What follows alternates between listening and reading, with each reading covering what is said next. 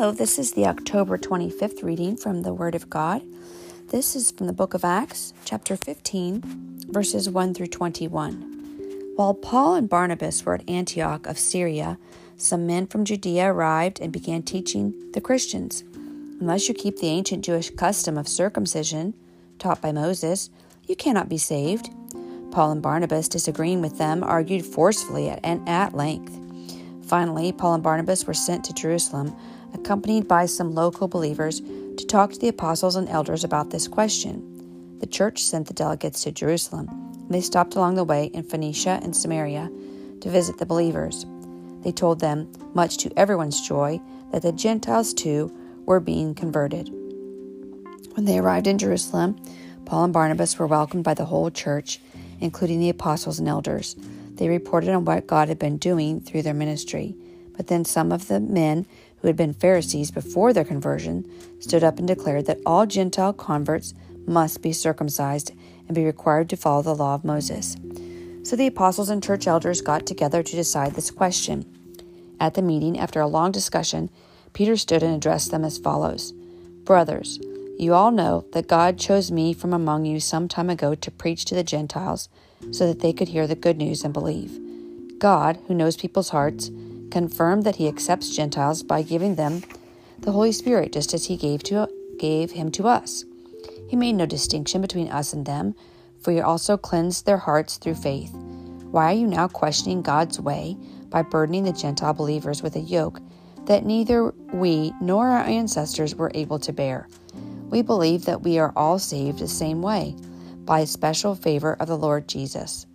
There was no further discussion, and everyone listened as Barnabas and Paul told about the miraculous signs and wonders God had done through them among the Gentiles.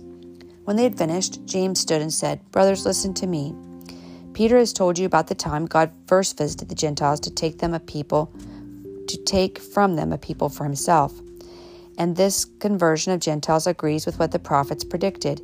For instance, it is written, Afterward I will return and I will restore the fallen kingdom fallen kingdom of David. From the ruins I will rebuild it and I will restore it, so that the rest of humanity might find the Lord, including the Gentiles, all those I have called to be mine. This is what the Lord says He who made things these things lo- known long ago.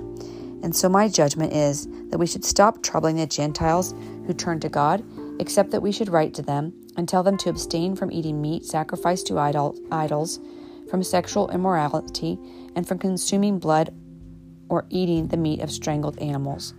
For these laws of Moses have been preached in Jewish synagogues in every city on every Sabbath for many generations.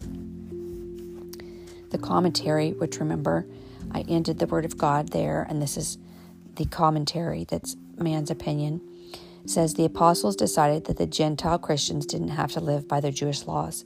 During the meeting, Peter pointed out that the Jewish people couldn't even live by their own laws, so why should they make other people try to live by them? When you become a Christian, some believers may want you to live by a list of do's and don'ts, but the Christian life is not a bunch of rules. Rather, it is a relationship with Jesus, which changes your attitudes and behaviors. If you are a Christian, be sure to work on your relationship with Jesus instead of strictly following a list of rules.